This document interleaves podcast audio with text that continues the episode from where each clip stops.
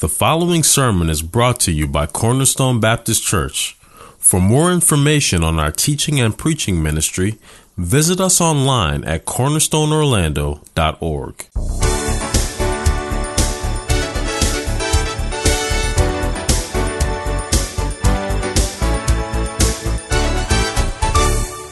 Good evening. Welcome back, everybody. Good to see you. Uh, thank you, brothers, for praying. I'm grateful for that. Uh, grateful to be with you tonight. And uh, we're back in the book of Revelation, so please turn with me in your Bibles to Revelation chapter 6. This is the Four Horsemen, uh, part two. We're working through this text, Revelation chapter 6, 1 through 8. I look forward to digging in with you more this evening on this text. Got some ground to cover tonight, so you're going to have to listen quickly. So, our text, Revelation chapter 6, verses 1 through 8. I want to read the text for us and give us some context to these verses, and then uh, we'll begin looking at what the Lord has for us from this text tonight. The sermon is The Four Horsemen. This is part 2, Revelation chapter 6, verses 1 through 8. Now I saw when the Lamb opened one of the seals, and I heard one of the four living creatures saying with a voice like thunder, Come and see. And I looked, and behold, a white horse. He who sat on it had a bow, and a crown was given to him, and he went out conquering and to conquer. When he opened the second seal, I heard the second living creature saying, Come and see. Another horse, fiery red, went out, and it was granted to the one who sat on it to take peace from the earth, and that people should kill one another, and there was given to him a great sword. When he opened the third seal, I heard the third living creature say, Come and see. And so I looked, and behold, a black horse. And he who sat on it had a pair of scales in his hand. And I heard a voice in the midst of the four, four living creatures saying, A quart of wheat for a denarius, and three quarts of barley for a denarius, and do not harm the oil and the wine. When he opened the fourth seal, I heard the voice of the fourth living, living creature saying, Come and see. And so I looked, and behold, a pale horse. And the name of him who sat on it was Death, and Hades followed with him. And power was given to them over a fourth of the earth to kill with sword, with hunger, with death, and by the beasts of the earth. This is the word of the living God. Amen. Amen. Pray with me. Let's consider this text together. Father in heaven, Lord, thank you for our Sunday evening worship service. So grateful to you, Lord, uh, for blessing us in this way. Thank you, Lord, for the grace that you've poured out on us, lavished on us in giving us your word. And in particular, now, this um, treasured book, uh, this magnificent book, the book of the revelation of our Lord Jesus Christ. So grateful, Lord, for the blessing of being able to go through a book like this, uh, verse by verse. Help us as we do. Give us wisdom. Help us not go, to go beyond uh, what you have intended to communicate to us here, but all that you have intended to communicate, Lord, I pray that we would embrace in faith and that we would apply it to our hearts and minds by your Spirit and we'd live in light of these things uh, as you've intended. Uh, thank you, Lord, for the encouragement that this book is to us. Help us now, Lord, to be encouraged as we look at the text tonight. We love you and thank you in Jesus' name. Amen. The Four Horsemen, Part 2, Revelation chapter 6, verses 1 through 8. So, uh, so we return to our study now, Sunday evenings. I'm very grateful to be able to do this uh, through uh, the revelation of Jesus Christ. We now have come to chapter 6 in the book as the Lord has begun to loose the seven seals and to open the scroll. And I want again to remind us of the context of Revelation chapter 6. And I think it's really, really important that we begin to commit this context to our hearts and minds, to our understanding, so that we know where we are in the book. It's going to help us as we go through it.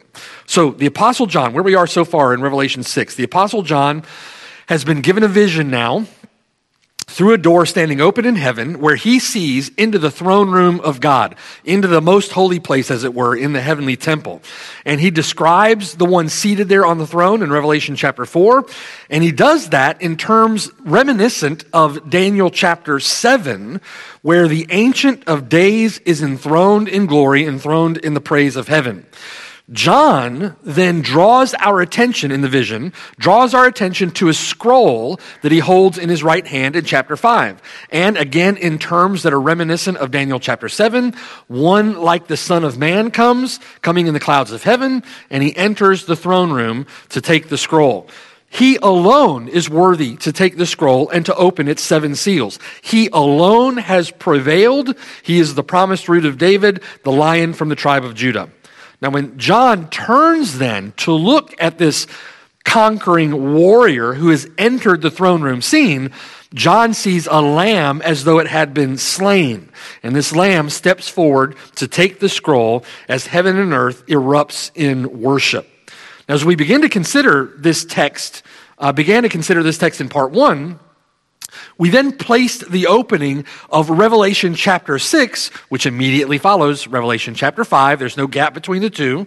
Those chapter divisions uh, weren't a thing until later. No gap between Revelation 5 and Revelation 6. Uh, we placed the opening of Revelation 6 not at some far off future point in redemptive history, future to us, but rather in studying the redemptive historical chronology, if you will, of Revelation 12, for example, and that's an important text for us to remember, in looking at the redemptive historical chronology, if you will, of texts like Matthew 24, the Olivet Discourse, or Daniel chapter 9, and then considering the fact that there is no break between the throne room scene of chapter 5, where the Lord Jesus Christ has ascended to receive the kingdom, and no break between that and chapter 6, where the Lord begins his reign over the everlasting kingdom by executing the decrees of God that are contained in that scroll. We've come to the good and right biblical conclusion that Revelation chapter 6 is a text that describes the last days. The last days comprised of those days that lie between the first coming of the Lord Jesus Christ and his second coming. In other words, the last days, including the church age, the days of the church, the days in which we now currently live. Now, these things, these things were written for us, in other words. This scene that we see now in Revelation chapter 6 is a scene uh, that unfolds, if you will, all that takes place during the church age. And it's these things written in these seven literary cycles meant to encourage the church as we live through those times. So, here then at the opening of Revelation chapter 6, in the second of those seven recapitulating scenes or literary cycles concerning the last days of Jesus Christ, this is where we're at. The resurrected Christ has ascended his throne. He has received the kingdom. That's chapter 5. The people of God are scattered into the wilderness of this world, preaching the gospel everywhere they go. And we saw that at the beginning of the, that diaspora after the murder of Stephen in Acts chapter 7. We see that explained in Revelation chapter 12. Satan has been cast to the earth and he begins to persecute the people of God, Revelation chapter 12, verses 7 through 9. But the people of God are protected by God, they're nourished by God, they're preserved by God for a period that is referred to as the first half of Daniel's 70th week from Daniel chapter 9. And that reference con- confirmed by John's use of Danielic language, including 1260 days or time, times, and half a time.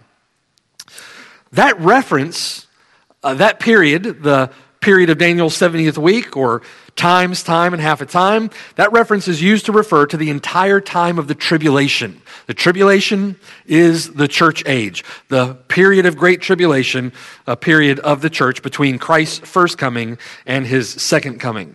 A time that began when Jews, Christian Jews, were scattered at the martyrdom of Stephen, and that time continues to our very day. Now, during this time of tribulation, this period of tribulation in which we now find ourselves, the people of God are said to overcome Satan by the blood of the Lamb and by the word of their testimonies. And that is the life of a Christian, overcoming Satan by the blood of the Lamb and by the word of their testimony. They do not love their lives even to the point of death for his sake. The church during this age faces persecution, faces tribulation, and even death before the Lord returns. And that's why we're called to be faithful during this time period, why we're, we're called to endure or to persevere to the end, even like our Savior, the Lord Jesus Christ, endured to that end. In the power of the Holy Spirit, we're to persevere even to the point of death and into resurrection life. So then, with that context in mind, as we come to Revelation chapter 6, we pick up our text in Revelation chapter 6, verse 1. Now, as I saw when the Lamb opened one of the seals, and I heard one of the four living creatures saying with a voice like thunder, Come and see. As the first of seven seals are loosed, the first of four living creatures near the throne of God addresses the first of four horsemen and addresses the horsemen with a command bearing the delegated authority of God Himself come and see. So, connected then with the opening of the seal is the summoning of this horseman to come and behold the earth and to come behold those who are dwelling in it. He's then set forth, sent out to pour out the judgments that are written in the scroll. He's sent to pour out what can only be described as tribulation. These horsemen are bringing tribulation upon the earth. Ezekiel described a similar scroll. It's a scroll that is written inside on the one side and on the back side, a scroll filled with lamentation, mourning, and woe. Now, what we descri- see described is a period of great tribulation upon the earth. It's that tribulation is wrought by the four horsemen, these four horsemen of the apocalypse, as they've been called. And Jesus Christ is executing the decrees of God that are signified by the opening of the seals. Uh, what Jesus Christ is doing is executing these decrees of God that are found in the scroll. Now, as the command is given to the first horseman, verse 2, John looked, and behold, a white horse and he who sat on it had a bow, and a crown was given to him, and he went out conquering and to conquer. Now, with that, we're introduced then to the four horsemen. Now, again, remember, it's helpful to remember, in the progress of revelation to man, God's revelation to man, the book of Revelation is the capstone of the canon.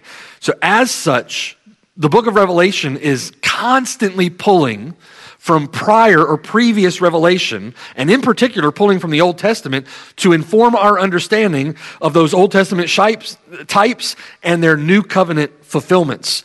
Constantly pulling from prior revelation to give us understanding of their new covenant fulfillments. So, if we were to understand, if we wanted to understand more about these four horsemen, where would we go to look for information about that? We'd go to the Old Testament. We'd go to prior revelation. So let's do that. Let's go to uh, Zechariah chapter 1 and let's learn more about these four horsemen.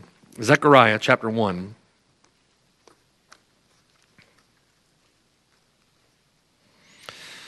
In Zechariah chapter 1, Judah is, it's in my Bible, I'm sure of it. Judah is uh, in exile, continues in exile, and Judah's continuing in exile because of a prior generation's sin against God. And God essentially reminds Judah, Your fathers are dead, even my prophets are, are dead, but the words of my judgments apply to you. They retain their power even over you. So Judah rightly confesses then in verse 6 just as the Lord of hosts determined to do to us, according to our ways and according to our deeds, so he has dealt with us. And that's a right acknowledgement on the part of this current generation. And then, Zechariah chapter 1, verse 7, Zechariah is given a vision. Look at verse 7.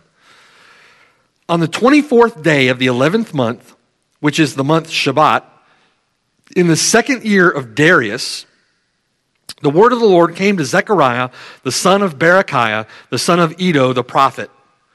I saw by night, and behold, a man riding on a red horse. And it stood among the myrtle trees in the hollow, and behind him were horses, red, sorrel.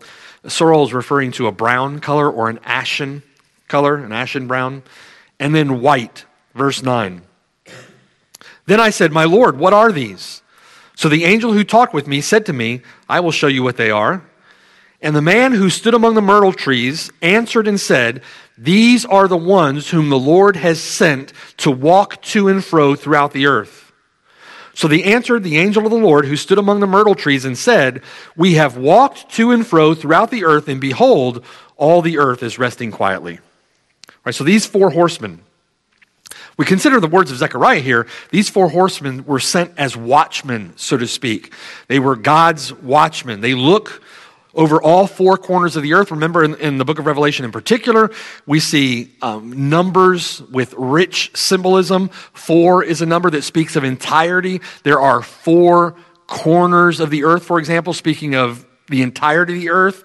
The wind blowing from the four corners of the earth, which means blowing over all of the earth. Here, four horsemen sent to the four corners of the earth means that these watchmen of God were looking over the entire globe. They look over all four corners of the earth at the behest of God Himself, and then they report back. And we're considering an apocalyptic vision of Zechariah. In symbolism, a very common feature of apocalyptic literature.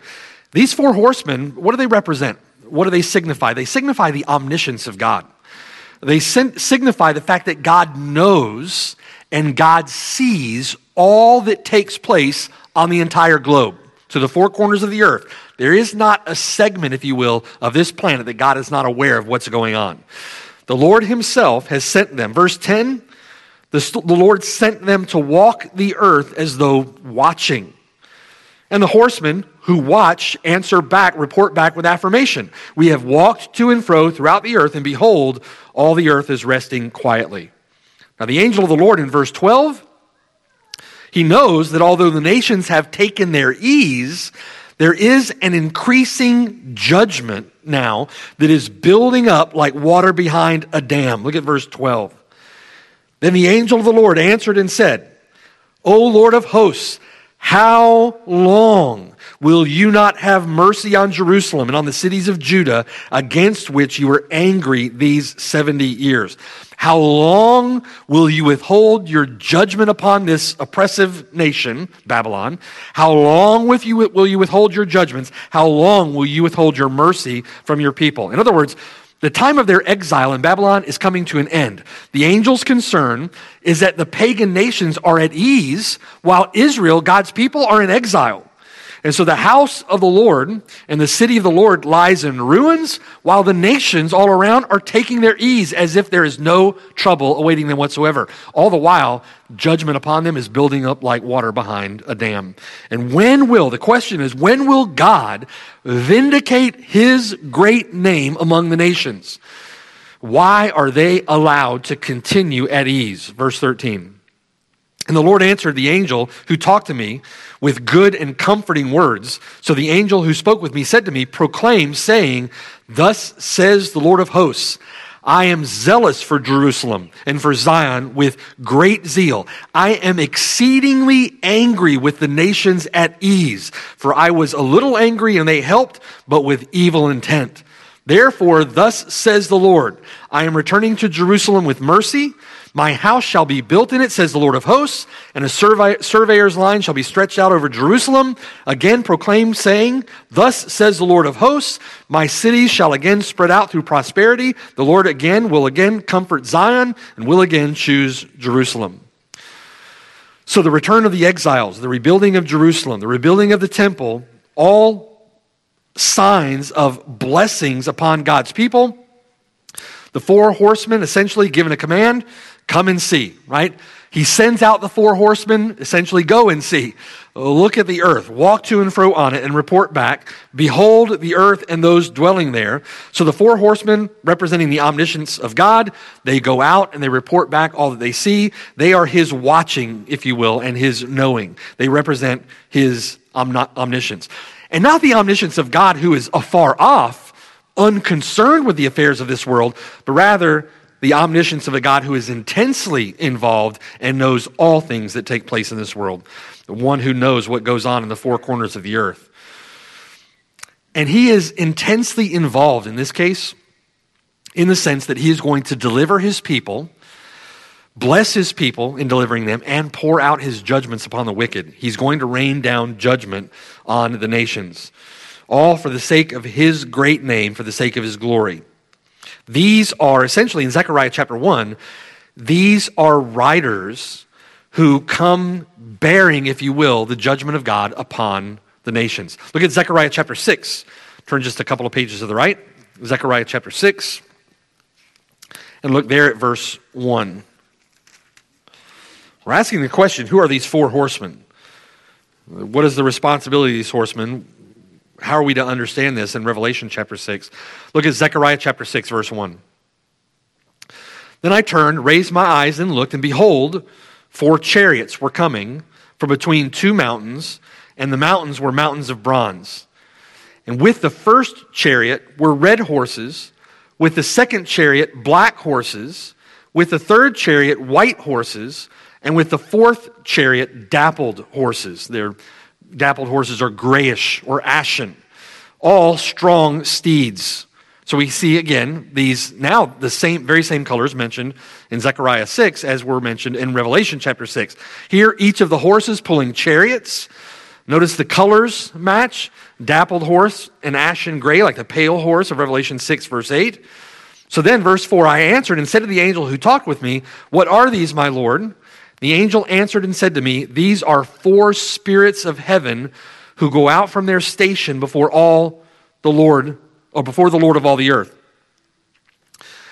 Won't spend too much time looking at this reference, but um, often spirit, again, referring to spirits, uh, again, a reference to the omniscience of God. God knows what is going on in the earth. Four horses to the four corners of the earth, north, south, east, and west, again spread out all over the globe as God's providence extends out all over the globe, over all the earth, and again associated with God's omniscience, four spirits of heaven, and associated with judgment. Look at verse 6. The one with the black horses is going to the north country.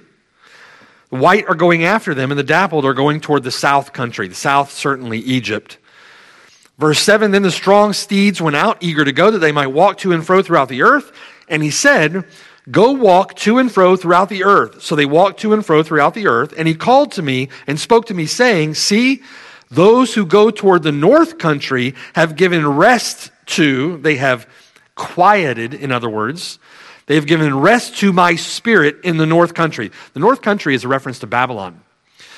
And the horses going toward the north country have given rest to his. There's a couple of ways of understanding that. Either rest to God's people because God is going to deliver them from their exile, bring them back into their own country, or given rest to his spirit in the sense that God's judgment has been poured out on the Babylonians, on Babylon, and has quenched his wrath, so to speak, finally giving rest to his spirit. I think both of those uh, meanings uh, apply here. What we see then is with these horses and with their char- chariots and the horsemen, essentially, they're responsible for the same tasks as those horsemen found in uh, Zechariah chapter 1 and in Revelation chapter 6. The Lord sends them to go throughout all the earth doing the bidding of God. They're watching as symbolic of God's omniscience, and they're sent out in preparation for God executing his decreed will and again, symbolic of God's omnipotent providence in carrying out his will. In this case, Zechariah chapter 6, pouring out judgment upon Babylon until his spirit is finally quieted, uh, or his spirit quieted toward his, towards his people, uh, his people coming to the end of their judgment, as it were, as their exile comes to an end. So then, what John is seeing in the vision of Revelation chapter 6 is reminiscent of these horsemen in Zechariah chapter 1 and Zechariah chapter 6. They go in preparation for God executing his decrees in his providence, one toward the nations who are at ease in pouring out judgments upon the nations, and they go in preparation for God delivering his people from their exile or from their bondage. Pour out judgments and deliverance for his people. They go not arbitrarily. No one can say that the judgment of God is arbitrary or that um, the people are in exile because of God's arbitrary decrees. There's nothing arbitrary about it. These represent the omniscience of God. God knows what is going on on the four corners of the earth. There's nothing arbitrary about what's happening. No one can say that God deals unjustly. He has sent out these horsemen, as it were, to verify, to affirm, and to report back exactly what's going on. God knows their wickedness, the wickedness of men upon the earth, and we know that God's judgment is just. Amen? These horsemen help to accomplish that. So back in Revelation chapter 6, then. In Revelation chapter 6, verse 1, I saw when the Lamb opened one of the seals, and I heard one of the four living creatures saying with a voice like thunder, Come and see. And look, I looked, and behold, a white horse. He who sat on it had a bow, and a crown was given to him, and he went out conquering and to conquer. So it's as if the angel, with a voice like thunder, representing the authority of God, calls, he summons the horseman to come and behold, to watch, to look at those who dwell on the earth. Come and see. Based on the understanding we've gained from Zechariah, we can surmise, can't we, that this horseman in Revelation 6, verse 2, is not the Lord Jesus Christ. These four horsemen go together. They accomplish the bidding of God. They go to the four corners of the earth. They represent his omniscience. So, this first horseman is not the Lord Jesus Christ, although there are distinct similarities in his description. We'll talk about that in a moment. Jesus Christ is the one opening the seals, and then the angel summons the horses, the horsemen. So, this horseman is not Jesus Christ. From Zechariah, each of the four horsemen, they have the same nature, they have the same purpose. They're united in their purpose, they have parallel missions, as it were. And we'll see these four horsemen as parallel when the first four trumpets, uh, when we study that section of text also. These four horsemen parallel with the first four trumpets and the first four bowls, each associated with four judgments of God. Ezekiel chapter 5 verse 16, you don't have to turn there, but Ezekiel chapter 5, verse 16 describes the arrows of God's judgment, God's four judgments, as though shot from a bow. We see a reference there to a bow uh, that is used to pour out God's judgment, uh, so to speak, and it's a bow that is carried by this rider on the white horse in verse 2. Now, the similarities with Jesus Christ on this first horseman, with his first horseman, um, this one coming on a white horse, those similarities are very likely intentional. And they're connected with the judgments of God, or connected with the judgments of God, are the counterfeits of Satan. One of the things that we'll find throughout the book of Revelation is that which God typifies and then fulfills in Jesus Christ, Satan is continuously counterfeiting. So it's very likely um, that this is a counterfeit that we see in verse 2. The beast and his followers are said to go out and to conquer, um, just as Jesus Christ goes out to conquer. Um, they ride horses as they do, wearing crowns, just as he does. And so the presence of this white horse in verse 2 could signify the prevalence of Satan's counterfeits in the book of Revelation. Uh, even Satan's ministers disguise, them, disguise themselves as angels of light. That's 2 Corinthians chapter 11. And Jesus himself says at the opening of the tribulation period that false Christs will come. The Antichrist himself given authority in Revelation 13 to go out conquering and to conquer. So it's, it's likely that this again represents a satanic counterfeit, this white horseman. Uh, and going out to conquer, going out conquering refers to false religion. And so the rider of the white horse is like the others. It's a delegated judgment of God upon the earth during a time of great tribulation. This judgment in particular seems to be associated with spiritual or religious deception, false religion, or apostate Christianity. We know from other places, other texts, that's exactly what happens. The falling away comes first. And though he may refer to false religion and may be allowed to conquer, Notice in the language of verse 2 that he's still under the omnipotent power of God who works all things after the counsel of his own will. The authority or that crown was given to him. It's uh, passive there. Uh, he got that from God. That authority was given to him by God. Now, the second rider also comes then. And the second rider also comes bearing lamentation, mourning, and woe. Look at verse 3. When he opened the second seal, I heard then the second living creature saying, Come and see. And again, coming to see, coming to behold those who dwell on the earth and what's taking place there. Another horse then, fiery red, went out, and it was granted to the one who sat on it to take peace from the earth, and that people should kill one another, and there was given to him a great sword.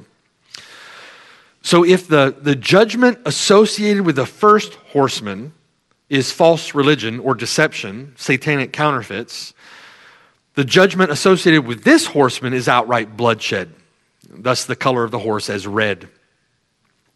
Matthew chapter 10, verse 34, Jesus himself said, in the context of our witness in this wicked world, do not fear those who can kill the body but cannot kill the soul. Rather, fear him who is able to destroy both soul and body in hell. In the context of our witness for Jesus Christ, don't fear, fear the one who can just kill the body. Right? Fear, fear him who can kill both body and soul or destroy both body and soul in hell.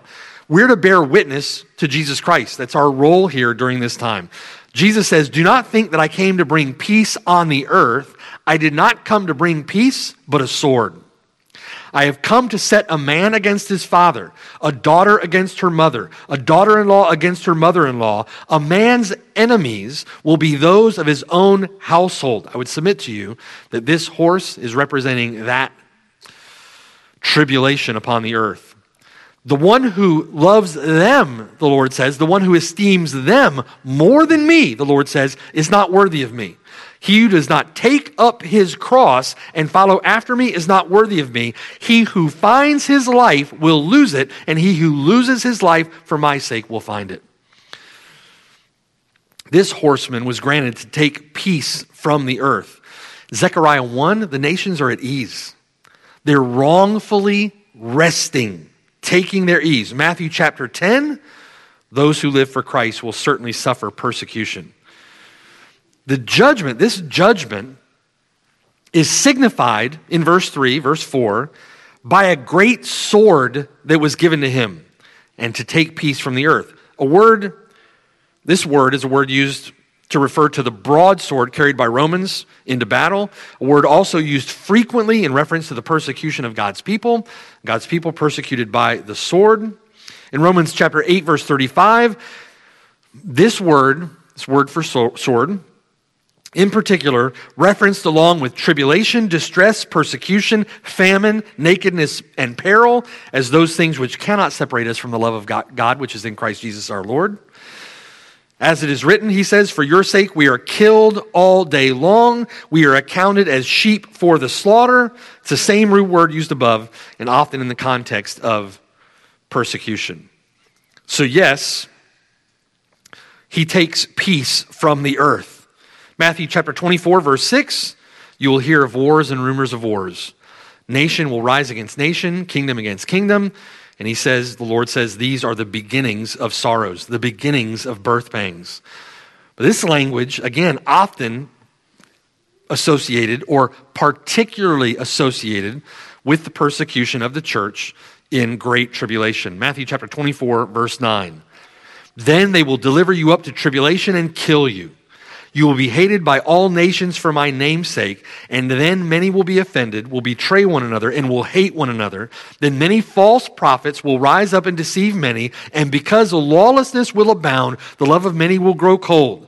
But he who endures to the end shall be saved, and this gospel of the kingdom will be preached in all the world as a witness to all the nations, and then the end will come. So think with me for a moment. We have the second red horse the horseman given a great sword, and he is to take peace from the earth and to kill, uh, to kill those. Uh, essentially, he says that people should kill one another, and there was given to him a great sword. We know from texts like Matthew 24, for example, that that great sword is used to pour out judgment upon the wicked of this, this earth, that people everywhere are killed by the sword. But we also know, in particular, that God's people, God's people uh, are subject, if you will, to this tribulation that comes upon the earth also. And God's people are delivered up to the sword in texts upon uh, multiple texts in the Bible, in particular Matthew 24. We see God's people under the persecution of the wicked and subject to the sword, as it were. They will deliver you up to tribulation and kill you. So John writes, as he's writing these, these writing of these periods of tribulation or writing uh, of these judgments now that are poured out upon the earth. They're poured out upon the wicked. God judges the wicked for their sin and rebellion against him, but they also come upon God's people who are living through this time of tribulation. Uh, they come upon Christians.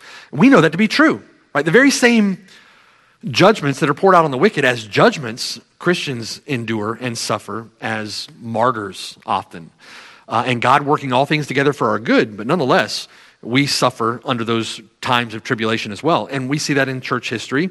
Those who have been uh, to the stake for their faith, have died for their faith, have been beheaded for their faith. Even today, Christians today, in larger numbers than ever before, being killed, being martyred for their faith. That's happening today in our day and age. So, again, uh, this book is not writing John is not speaking of visions that pertain to some far off distant point in the future. He's writing of things that are taking place in our world right now. During a period, the church age, as we've established, the church age that is described as a period of great tribulation. It's a great tribulation that has come upon the earth. The earth will suffer these judgments in some places more than in other places. We've benefited or been blessed not to endure some of the same tribulation that our brothers and sisters in other places have suffered. And yet, Christians suffer through these tribulations as well. So, as John is writing, John is writing to you and I. This book is written to us. This is for our encouragement. And we're going to be persecuted. Persecution is ramping up. We're going to see these things ramping up like birth pangs on a pregnant woman. They're going to increase in frequency, increase in severity, and we're going to need to endure as faithful witnesses in this evil and perverse generation. The one who endures to the end will be saved. All of these judgments are against the nations. But these are particular circumstances of tribulation through which the church herself must endure. And that's why those letters were written to the seven churches in the first cycle, right? Encouraging them to persevere as faithful witnesses um, in difficult circumstances. The third writer then approaches in verse 5. When he opened the third seal, I heard the third living creature say, Come and see. So I looked, and behold, a black horse, and he who sat on it had a pair of scales in his hand. Again, the color of the horse is significant. Black represents famine. Notice he has a pair of scales in his hand. Scales, regularly referred to in the Bible as a means by which grain or food is measured. In particular, here, wheat and barley. Verse 6 I heard a voice in the midst of the four living creatures saying, A quart of wheat for a denarius, and three quarts of barley for a denarius. Do not harm the oil and the wine. This is a picture of economic hardship intense poverty, even famine. Our current inflation rate, merely a small taste of this kind of crisis, right? We know nothing of this kind of poverty in our day and age. There are many, many, many around the world who are suffering this very tribulation, even as we speak. Uh, great poverty and starvation. Just because it hasn't happened to us yet uh, doesn't mean that it's not taking place on the earth. We see this all over the earth at this time. The staples of life here must be measured out and rationed, and they come at an absurdly high price. And a denarius is a day's wage. So an entire, an entire day's wage for a quart of wheat. Literally, the word there means a measure of wheat. And the measure that it's speaking of is a day's portion. So an entire day's wage for a measure of wheat that would be roughly 20 times what they paid for it in the first century. 20 times what they would have paid for it. Another entire day's wage for three quarts of barley. And again, each of those um, really a, a, minimum that is necessary to sustain one person for one day. A measure of wheat for a day would co- take a day's wage. In other words, the common man would continuously work and not have enough to provide for himself, much less provide for a family. Certainly not enough to buy luxury, luxury items like oil and wine. Don't even concern yourself with them, uh, the angel says. Don't worry about the oil and the wine. Strike the wheat and the barley. And the common man has to continuously work just to have enough food for himself for one day. Now, again, this is economic hardship that comes upon the earth. We see this kind of famine, this kind of hardship all over the world at any given time in history. This age is an age of tribulation. The common man, unable to afford to live, adults and children dying of starvation or malnutrition. We see that happening all over the world. But the church in the first century would have understood this intimately. They would have understood this poverty, this kind of tribulation, this difficulty. When we consider the seven letters of the seven churches, remember that in those seven letters, we often encountered the trade guilds uh, in the circumstances of those seven churches. Each of the trade guilds associated with common pagan deities. And not only were Christians excluded from those guilds because of persecution, Christians couldn't participate in any way in those guilds because of the idolatry of those guilds, the idolatry, those pagan gods that were associated with them. And so this kind of economic distress would hit the church particularly hard. It was difficult even to get food. And that's true in many places in our day. I remember one time I was uh, witnessing to a Chinese man, and the Chinese man um, was essentially uh, impoverished and had to flee the country, escape, if you will, uh, because of his faith in Jesus Christ. He had professed faith in Jesus Christ. When he professed faith in Jesus Christ, they uh, removed his ability to find work. He was fired from his job almost instantaneously. Um, hired another job as soon as he, they found out that he was a Christian. He was fired from that job. Couldn't find work. Couldn't find work. They had essentially, and he was a, uh, an educated brother. Um, he had gone to university. He had studied to be a doctor. And so had plenty of means to provide for himself, but he couldn't get work because of his faith in Jesus Christ and had to leave the country. They had essentially impoverished him and impoverished his family to the point where he had a bike to get around on, and that was it, and could hardly afford food, had to leave in order to be able to eat. I remember years ago was talking to an Egyptian uh, couple, a family, a mom and a dad, who had professed faith in Jesus Christ in Egypt and had been persecuted um, and lost their jobs in Egypt got new jobs, fired from those jobs, fired from. Eventually, they had to flee Egypt and move to the U.S. so they could afford to live, impoverished because of their faith in the Lord Jesus Christ. It's increasingly true, increasingly true in our own country today. We're already seeing people essentially fired from their jobs because of their faith in the Lord Jesus Christ. They're being pushed and being tempted to bow the knee to a local guild god. And Christians will be Christians will refuse to do it. Christians cannot do that. So it's becoming increasingly difficult even in our own day. And brothers and sisters, we're going to we are likely going to face even in our lifetime circumstances where there will be scarcity. Habakkuk chapter 3, verse 17. Though the fig tree may blossom, may not blossom, nor fruit be on the vines, though the labor of the olive tree may fail, and the fields yield no food, though the flock may be cut off from the fold, and there be no herd in the stalls, yet I will rejoice in the Lord, I will joy in the God of my salvation. Again, these are circumstances that are not, that are not designated for some future far off time. These things are happening right now these judgments are being poured out, and the church is facing tribulation. Just because you and I don't sense it in the same way or experience it in the same way that our brothers and sisters around the globe do, doesn't mean that it's not happening. It is happening, and it can certainly happen here as well. Finally, the fourth horseman, verse 7.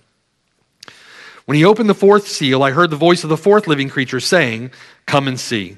So I looked, and behold, a pale horse. And the name of him who sat on it was Death, and Hades followed with him. And power or authority was given to them over a fourth of the earth to kill with sword, with hunger, with death, and by the beasts of the earth. Ashen, again, an appropriate color considering the death that this writer brings with him. Uh, later, we'll see these numbers increase as the birth pains of tribulation increase in frequency and severity. For now, though, he has limited authority to release these malevolent forces upon the earth to kill a fourth of the earth. The number four, again, symbolic, as we know, a reference to the entirety of the earth. There are four corners of the earth, winds, four winds to the ends of the earth, four horsemen who go out to and fro over the entirety of the earth, and now one fourth, then, a limited amount, one fourth of the earth is afflicted with this particular judgment. In other words, these are global. These events are global. The concern is global. There is global significance to this. And this rider, this horseman, given authority over one fourth of the earth. I mentioned that this morning in the sermon in Romans chapter 8, uh, speaking of now in as of, as of 2021, the 13,800 children under the age of five that die every single day. And those 13,800 children who die every single day, that's what we know, what we know about, dying for vastly uh, preventable, largely preventable reasons. Uh, they don't have to die, uh, and yet they do. But then you add to that the 74 million babies per year who are murdered in abortion and that number 213,800 every single day. Every single day. Uh, that's uh, over two per second that are dying. Uh, it's um,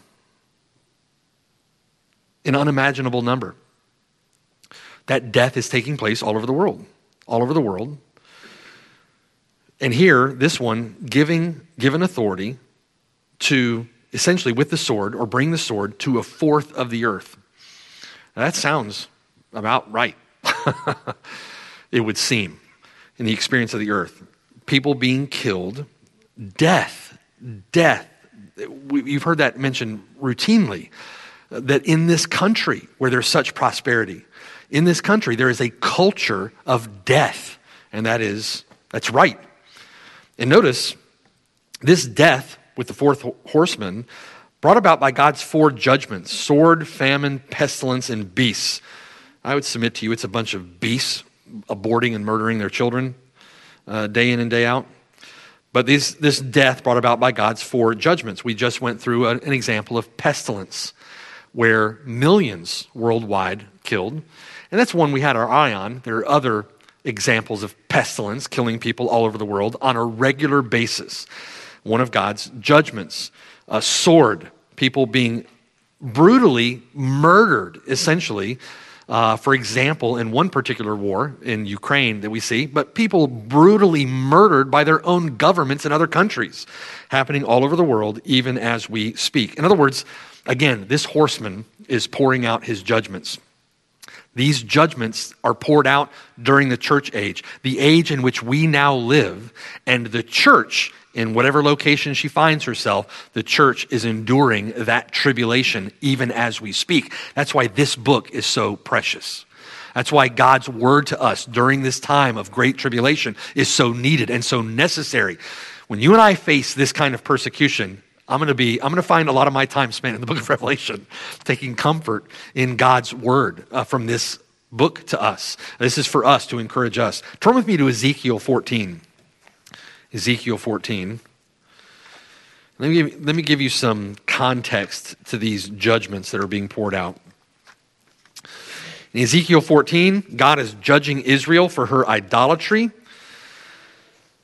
and not only in judging Israel for her idolatry will he pour out judgment, but he's also going to pour out his judgment upon the nations. And in the midst of God pouring out his judgment upon the nations and upon Israel for her idolatry, there is a remnant that remains. It's a remnant that he is purifying and refining for himself through it all. That goes to show you, to make the point, that although God is pouring out his judgment upon Israel for her idolatry, and at the same time that he's pouring out his judgments upon the wicked for their rebellion against God, that same judgment poured out upon Israel for her idolatry and poured out upon the wicked is used to refine and purify his people. They suffer through the same judgments as a refining, as a purifying fire. Listen to verse 12. Ezekiel 14, verse 12. The word of the Lord came again to me, saying, Son of man, when a land sins against me by persistent unfaithfulness, I will stretch out my hand against it. I will cut off its supply of bread. Do you see? Famine, black horse. I'll send famine on it. I'll cut off man and beast from it. Even if these three men, Noah, Daniel, and Job, were in it, they would deliver only themselves by their righteousness, says the Lord God. In other words, no one else is going to be delivered. Verse 15 if I cause wild beasts to pass through the land, there's another one, right? Beasts. They empty it and they make it desolate, so desolate that no man may pass through because of the beasts. Even those these even though these three men were in it, as I live, says the Lord God, they would deliver neither their sons nor daughters, they would only deliver themselves, and the land would be desolate. Or verse 17, if I bring a sword on that land and say, Sword, go through the land, and I cut off man and beast from it. Even those these three men were in it, as I live, says the Lord God, they would deliver neither sons nor daughters, but only they themselves would be delivered. Or if I send a pestilence into that land and pour out my fury on it in blood and cut off from it man and beast, even though Noah, Daniel, and Job were in it, as I live, says the Lord God, they would deliver neither son nor daughter. They would only deliver themselves by their righteousness.